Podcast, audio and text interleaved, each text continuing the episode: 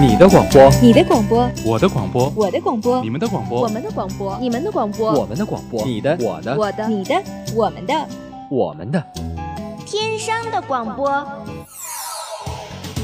天生广播播四海，校园你我知天下，魅力天生广播，展现真性你我。您正在收听的是天商之声 Top Radio。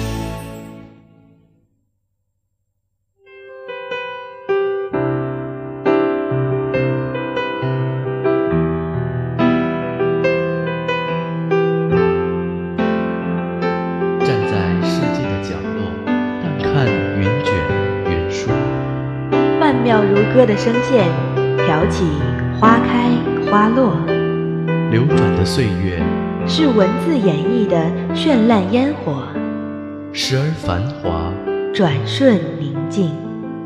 落入心灵中文字的世界，与你一起轻舞飞扬。文苑漫步，文苑漫步。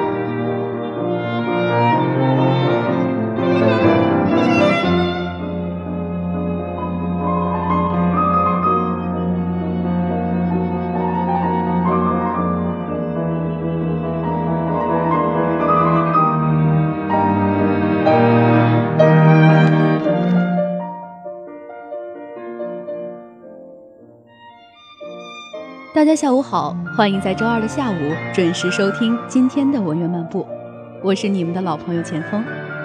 大家下午好，我是乐轩。可是说到底，这是我自己的人生，不是吗？这些你称之为难吃的东西，就是我的一部分。正是因为有这些东西，我才是我，而不是别的什么其他人。一段音乐过后。让我们走进今天的故事，《龟嘴石下》。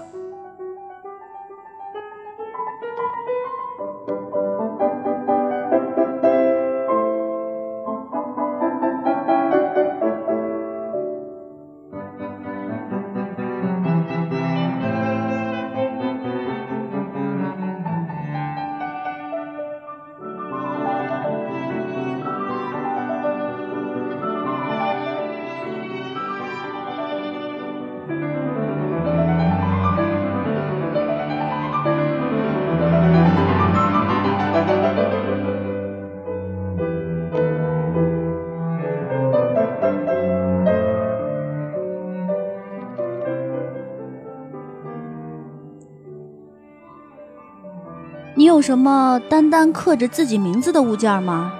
例如，名牌、项链、戒指。这些在坚硬的表壳上细致无比、一笔一画刻出意义非凡名字的物件，向来是我们最喜欢的东西。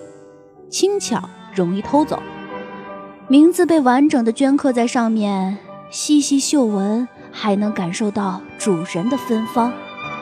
用牙齿轻咬，也能感受到名字中所蕴含的沉甸甸的分量。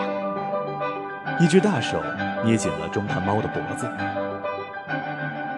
这样的事情，你也只能在回忆中品尝其中的滋味了。我可是不会纵容你去偷别人名字的。陈月再一次拧紧了眉头，眉间三道深刻的皱纹被堆积在一起。只是有一点，我怎么也没有办法想通。中堂猫毫不客气地伸出爪子，在大手上扒出三道划痕，趁着大手缩回去的瞬间，跃向远处。我自己的名字是如此普遍的存在，与它读音相同、笔画相同的名字，数量繁多的存在于我的周围。无论如何，我都想不明白，他有何处值得被人日思夜想的惦记的地方，甚至达到想方设法偷取的地步。虽然世界上有许许多多相同的名字。但是每个名字背后代表的人可都是姿态各异、独一无二啊！但我本身是比名字更加普通的存在啊，相貌不够美丽，但也不到丑的地步。身材属于放任不管就要长肉的类型，每天也必须为此努力的锻炼身体。尽管如此，距离好身材这一目标依旧是相距遥远。从小没有显露出过人的聪明之处，每天听从老师吩咐，勤勤恳恳，像奴马一样尽心尽力的学习，最后成绩却不尽如人意，只能勉强的上了二流大学。毕业以后，随波逐流的在家乡当着我的小学数学老师。工作也是，尽管兢兢业业，不敢有放松之处，但是并不出色，属于。随时能找人替代的那一类人。这番话说完，陈月自己都不由得在心中感慨：这是何等乏味的人生啊！整个生命犹如一条没有丝毫曲折与变换的直线，一眼就能从开头望到结尾。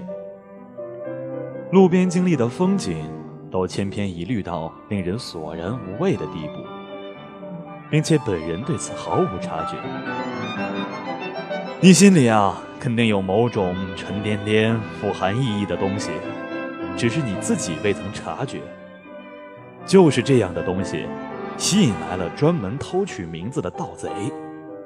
原先规规矩矩、一成不变的生活，才会偏离既定的轨道。你心中的空洞，也随之越变越大。现在已经成长为。能将你本人一口吞下的可怕模样了。从窗户斜射进来的阳光，从沙发靠背上开始移动，一寸寸朝前迈进，爬上陈月的挺直的脊背，最后落在轮廓不甚鲜明的侧脸上。陈月仿佛被这一束阳光从粘稠的虚无中惊醒一般。恍然地挑开手机屏幕，嗯，已经到了必须回家做晚饭的时间了。张先生不慌不忙地点点头。这次谈话进行到这里，想必我们双方都有了些眉目。你的名字在半年前的某一个你未曾注意到的日子里啊，被什么东西给偷走了，这一点毋庸置疑。接下来需要睁大眼睛。细细寻找被偷走的名字。嗯，寻找所有刻有名字的东西。寻找所有只刻有名字的东西，身份证这一类的可不算啊。嗯，回家之后我会仔细寻找的。但现在我的记忆大部分还在沉睡，好像没有办法把他们突然叫醒。张先生拿起中弹猫，重新塞回黑色皮包里。尾随在扣扣作响的高跟靴子后面走出咖啡厅。寻找的过程中不能着急啊，也不能发出响动，就顺着现有的线索蹑手蹑脚地进行摸索。盗贼总是能够露出马脚，被我们抓到的。陈月裹紧大衣，不置可否的点点头，转身朝着街边的停车位走去。不久。一辆白色汽车姿势熟练的驶离向马路，真是漂亮的汽车啊，和它的主人一样。张先生望着白色汽车的背影，嘴里发出意味不明的感慨。可惜，却是位失去名字的美人，内心最丰硕多彩的一块被人硬生生的挖去，很难说。剩下的还有什么令人目眩神迷的地方？中坛猫伸出前爪，扒在皮包上，仅露出个脑袋朝外张望，就跟它的项链一般，已然感受不到特殊的沉甸甸的分量，跟其余的被批量加工出来的项链没有任何区别。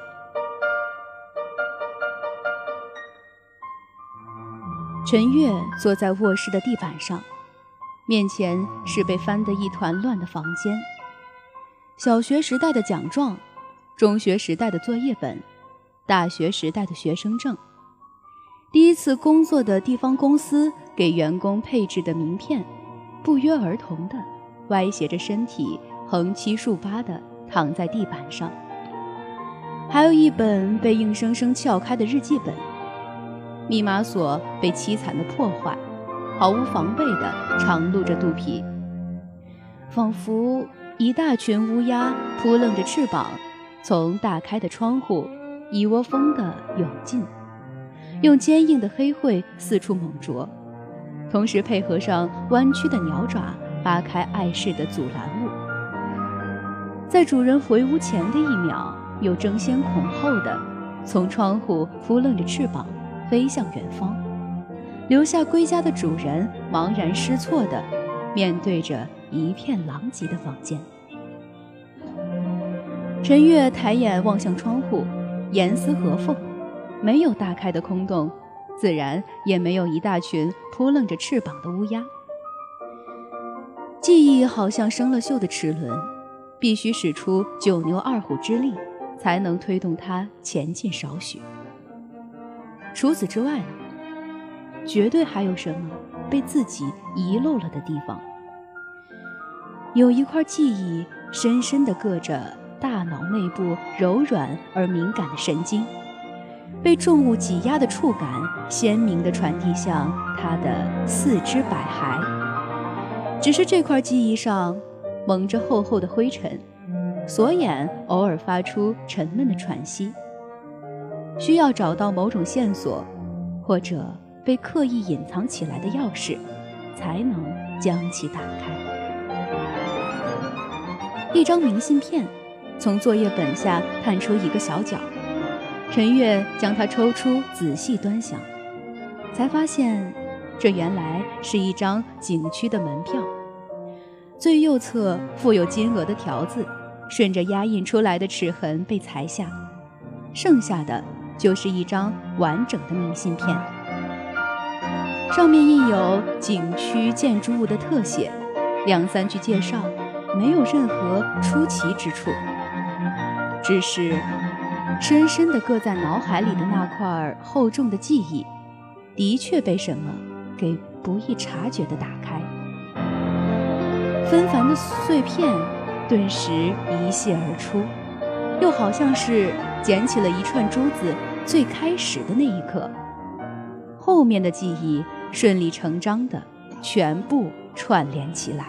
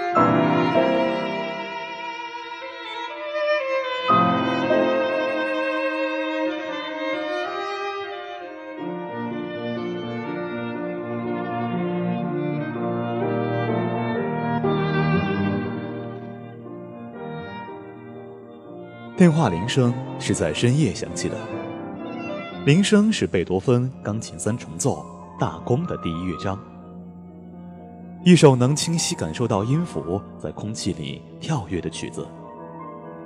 只是钟表上的分针时针不可撼动的指向三点四十五分。中坛猫睁大双眼，瞳孔在黑暗中闪过一阵光芒。铃声混杂着震动，执着着敲击着主人的脑壳。我找到了。话语直愣愣的从天而降，缺少必要的前言，也缺少补充说明的后语。张先生被话语冷不丁的砸中脑门，沉睡的神经被迫完全清醒。是偷走名字的盗贼吗？是一个关键物品。你在哪儿？我现在就去找你。那个，现在时间不合适。我我丈夫昨天就出差去武汉了，最早也是后天下午才会回来。你酒店地址？电话那端发出汽车引擎发动的声音。呃，那个，民主大道汽车站附近的吉安旅馆。引擎声渐渐变小。房间号呢？呃，那个那个三零二。电话被毫无征兆的挂断。仿佛被人用削铁如泥的武士刀干净利落的一刀斩断一般。迫于有个美丽并且富有魅力的女人正在驱车寻找自己这个事实，张先生不得不手忙脚乱地穿着被丢落在地的衬衫和西裤。途中，中坛猫一动不动地趴在沙发中，睁大眼睛看着他艰难地将皮带扣在臃肿变形的腰身上。敲门声响起时，他刚刚将夜里新长出的胡须刮干净。他迟疑地打开房门，走廊上的灯光明亮到刺眼的地步。陈月的视线自他的脸上一掠而过，没有注意到他新刮了胡须，也没有注意到他艰难扣上的皮带，随即急匆匆地走进房间。一块墨绿色的石头。被掏出来放在桌子上。它原先是一块印章，最底下用隶书横平竖直地刻着我的名字。张先生将它放在灯光底下，仔细端详。墨绿色的石头透明光亮，除了顶端的一个圆润的小圆孔外，没有任何瑕疵与划痕。这块石头原先我都把它戴在脖子上，时不时也会拿出来细细把玩。半年前我把它摘下来放入我衣柜的最深处，也是那个时候，我开始忘记我自己名字的。只是虽然知道被偷走的是这块刻有名字的石头，但是具体关于盗贼的那一块，我依旧是毫无头绪。中坛猫跃上桌面，用爪子扒拉过在桌上始终沉默的石头。你怀疑原先的被盗贼偷走，留下假冒的作为替代吗？陈月点点头。这个石头作为盗贼费尽心机偷走的东西，想必对你意义非凡呐。为何会在半年前？突然将它深深埋在衣柜最深处呢，也因此给了盗贼可乘之机，将他偷走。陈月将汽车钥匙放在桌角，坐在房间里仅有的一个沙发上。张先生坐在相隔一个桌子距离的床尾。因为这块石头和他有关的人，让我的内心受到了伤害。我只能选择将它藏匿于眼睛无法看见、身体无法触碰的地方。心灵的伤口必须借由时间和遗忘的力量才能痊愈。中坛猫冷不丁的接上，所以觊觎良久的盗贼立刻趁此机会将你的名字偷走，毫不拖泥带水。他用爪子踢着石头，是不是？石头一阵沉默。他有一个相识十六年的好友，好友和他并不是同一类型的人。由于有个极其严苛的母亲的缘故，好友从小就学会了各式各样的才艺，并且相貌端正，身姿高挑。两个人在初中时代偶尔的作为同桌生活一个月之后，从此关系密不可分。高中时也非常幸运的升入同一所学校，这份亲密的关系继续维持了三年。尽管大学时并不在同一座城市上大学，但两个人的友情，却仿佛能不受空间距离的影响，在一起时依旧是无话不谈。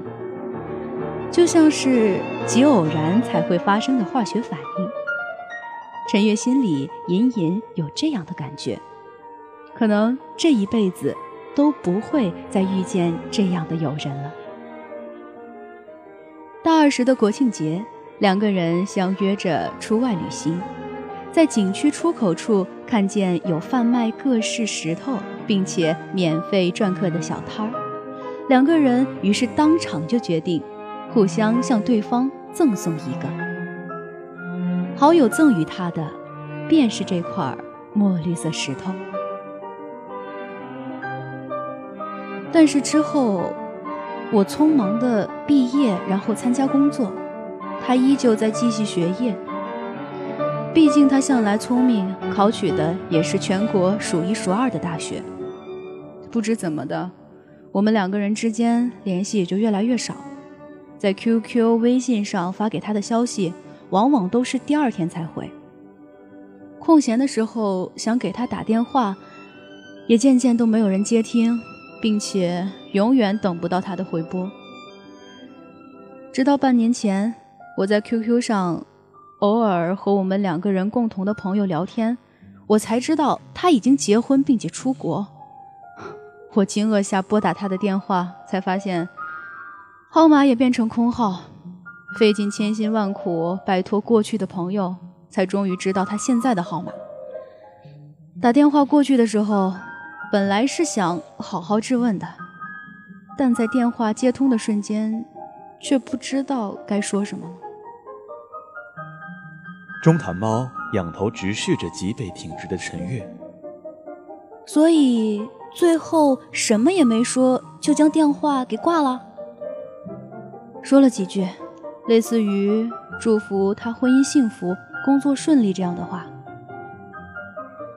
嗯，那他是如何回应的？非常客气的道谢之后，这场对话便无疾而终了。陈月的脊背依旧挺得笔直。我在那通电话以后，蒙在被窝里狠狠地哭了一场。感觉心灵仿佛一下子又回到了学生时代，柔软敏感，一不小心就会受到伤害。大哭一场之后，我将过去与他有关的东西都通通的封存在衣柜或者是箱子的最角落，脑海里也像是启动了自我防御机制，自动的将和他有关的记忆封锁在盒子中。张先生在手中把玩着墨绿色石头，不时上下颠动着它。所以这块石头便瞧准了那时的空隙，悄无声息地偷走了你的名字。这可是块相当阴险的石头啊！中坛猫随后补充。陈月充满怀疑地看着一唱一和、配合默契的一人一猫。嗯。偷走你名字的就是这块石头。中坛猫翘起尾巴，胡须一阵抖动。大概是它自然而然的将你的名字啊吞噬进了深深的看不见的内部。只是，虽然眼睛看不见，但是心灵却能感受出来。张先生将石头放入陈月的掌心，不同寻常的。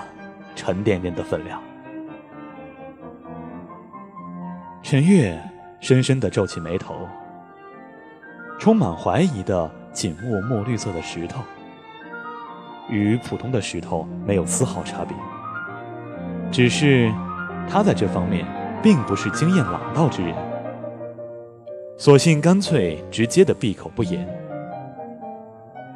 接下来得想办法让他开口。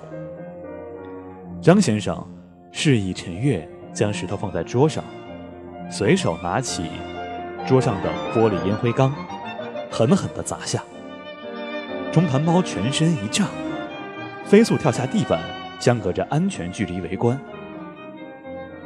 哦，哎呀，停下！哦，快停下！陈月目瞪口呆地望着墨绿色石头在桌上大声喊叫，四处滚动，逃避着在背后不断袭来的巨大烟灰缸。张先生停下挥动烟灰缸的手臂，另一只手将石头牢牢抓住。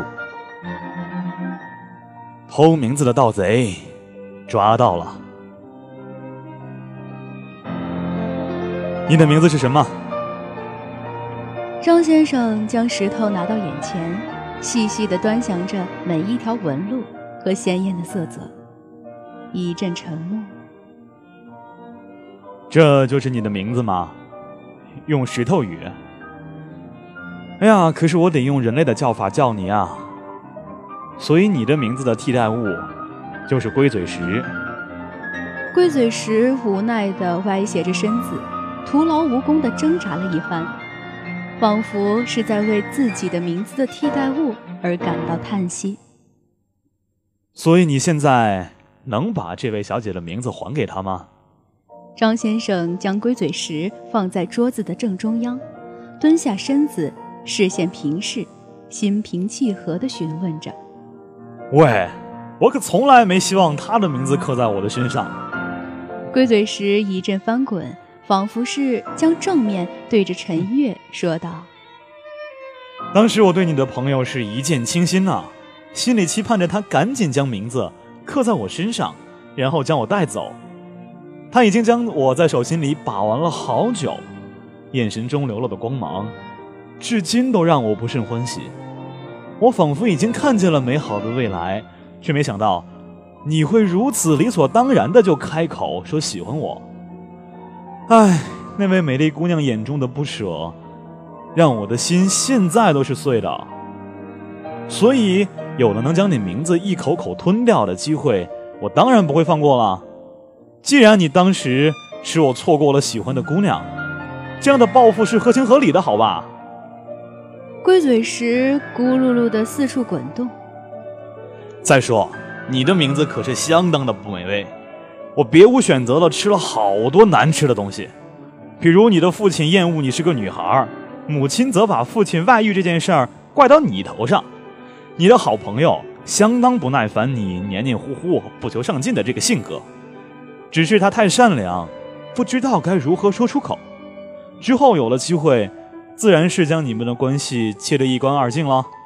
哼，还有你丈夫，你丈夫每天特别烦你打扮成这样去上班。包括你的学生们，也会在背后嘲笑你上课不懂方法。我自然知道父母是由于我才会离婚。我的好朋友从始至终没有将我放在密友这个等级上。可是说到底，这是我自己的人生，不是吗？这些你称之为难吃的东西，就是我的一部分。正是因为有这些东西，我才是我，而不是别的什么其他人。我早在心底接纳这一切了，在独自寻找出口的过程中，掌握了某些应对自如的方法。陈月拿起烟灰缸，黑暗的阴阴影笼罩在龟嘴石的上头。哼，你不担心我不把你的名字还给你了吗？烟灰缸狠狠地落下，桌子甚至因此摇晃了几下。隔壁房间仿佛有人在拼命的捶墙，大声抱怨着什么。我已经摸索出在失去名字的困境中也能生存的方法。这样的威胁并不能起作用，而且，如果我不使出全力逼迫你，你也不会将名字还给我的，不是吗？刚刚你的话语里已经透露出这一点来了。龟嘴石在桌子上四处滚动，但巨大烟灰缸仿佛总能找到它的位置一般，狠狠地砸下。不久，龟嘴石便发出了一阵吱呀乱叫。啊！这够了，够了，够了，够了！对对对对对！啊，够了，够了，够了，够了！我还给你还不行吗？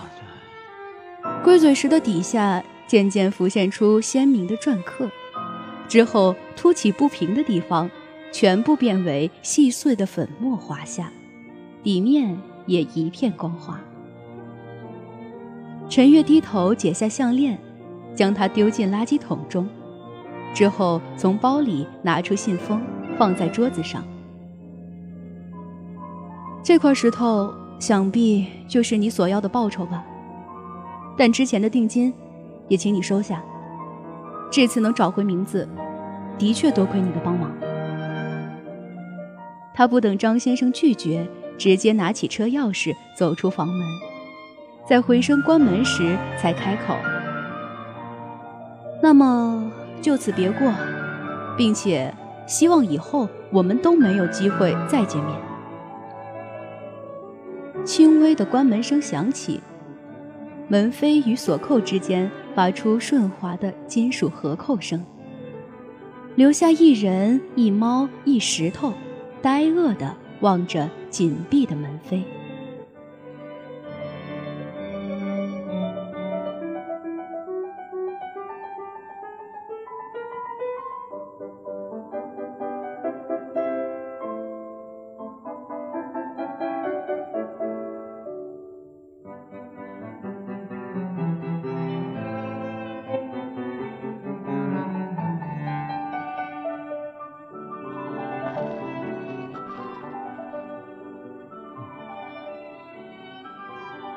龟嘴火车站，中坦猫在黑色皮包里逗弄着龟嘴石。你昨天晚上说的全都是谎话，对不对？陈月才是你真正想偷的名字吧？龟嘴石在包里四处滚动，躲避着中坦猫的爪子。唉，只有一小部分是谎话了。关于那些难吃的东西，我说的可都是真话。但是正因为是这样，这个名字才更有分量，不是吗？但是名字已经被要回去了呀。这种事情可不一定啊。中坛猫从口中吐出一串项链。这种富有沉甸甸分量的名字，任何一只偷名字的猫看见之后都不会置之不理的。张先生神色自若地提着黑色皮包走过铁路工作人员的身边，踏上火车。窗户的景色不一会儿倒退着朝后移动。我们马上就要离开龟嘴了。好哎，好的。中坛猫和龟嘴石在皮包里热切地回应着。好了，本期的文苑漫步到这里就要和您说再见了。节目最后，播音秦风乐轩代表编辑导播云科，节目监制裴敏琪和他不让说的三个小监制，感谢您的收听，我们下周再会。明天中午的《天山风采录》将为您带来精彩节目，敬请收听。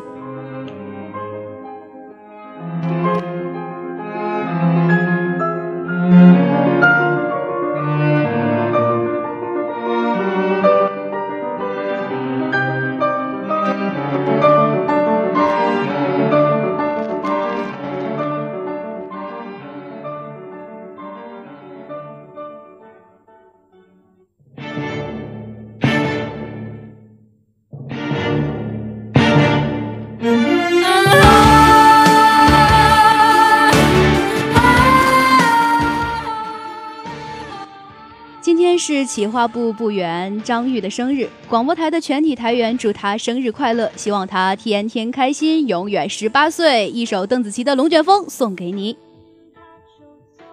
这样的节奏，谁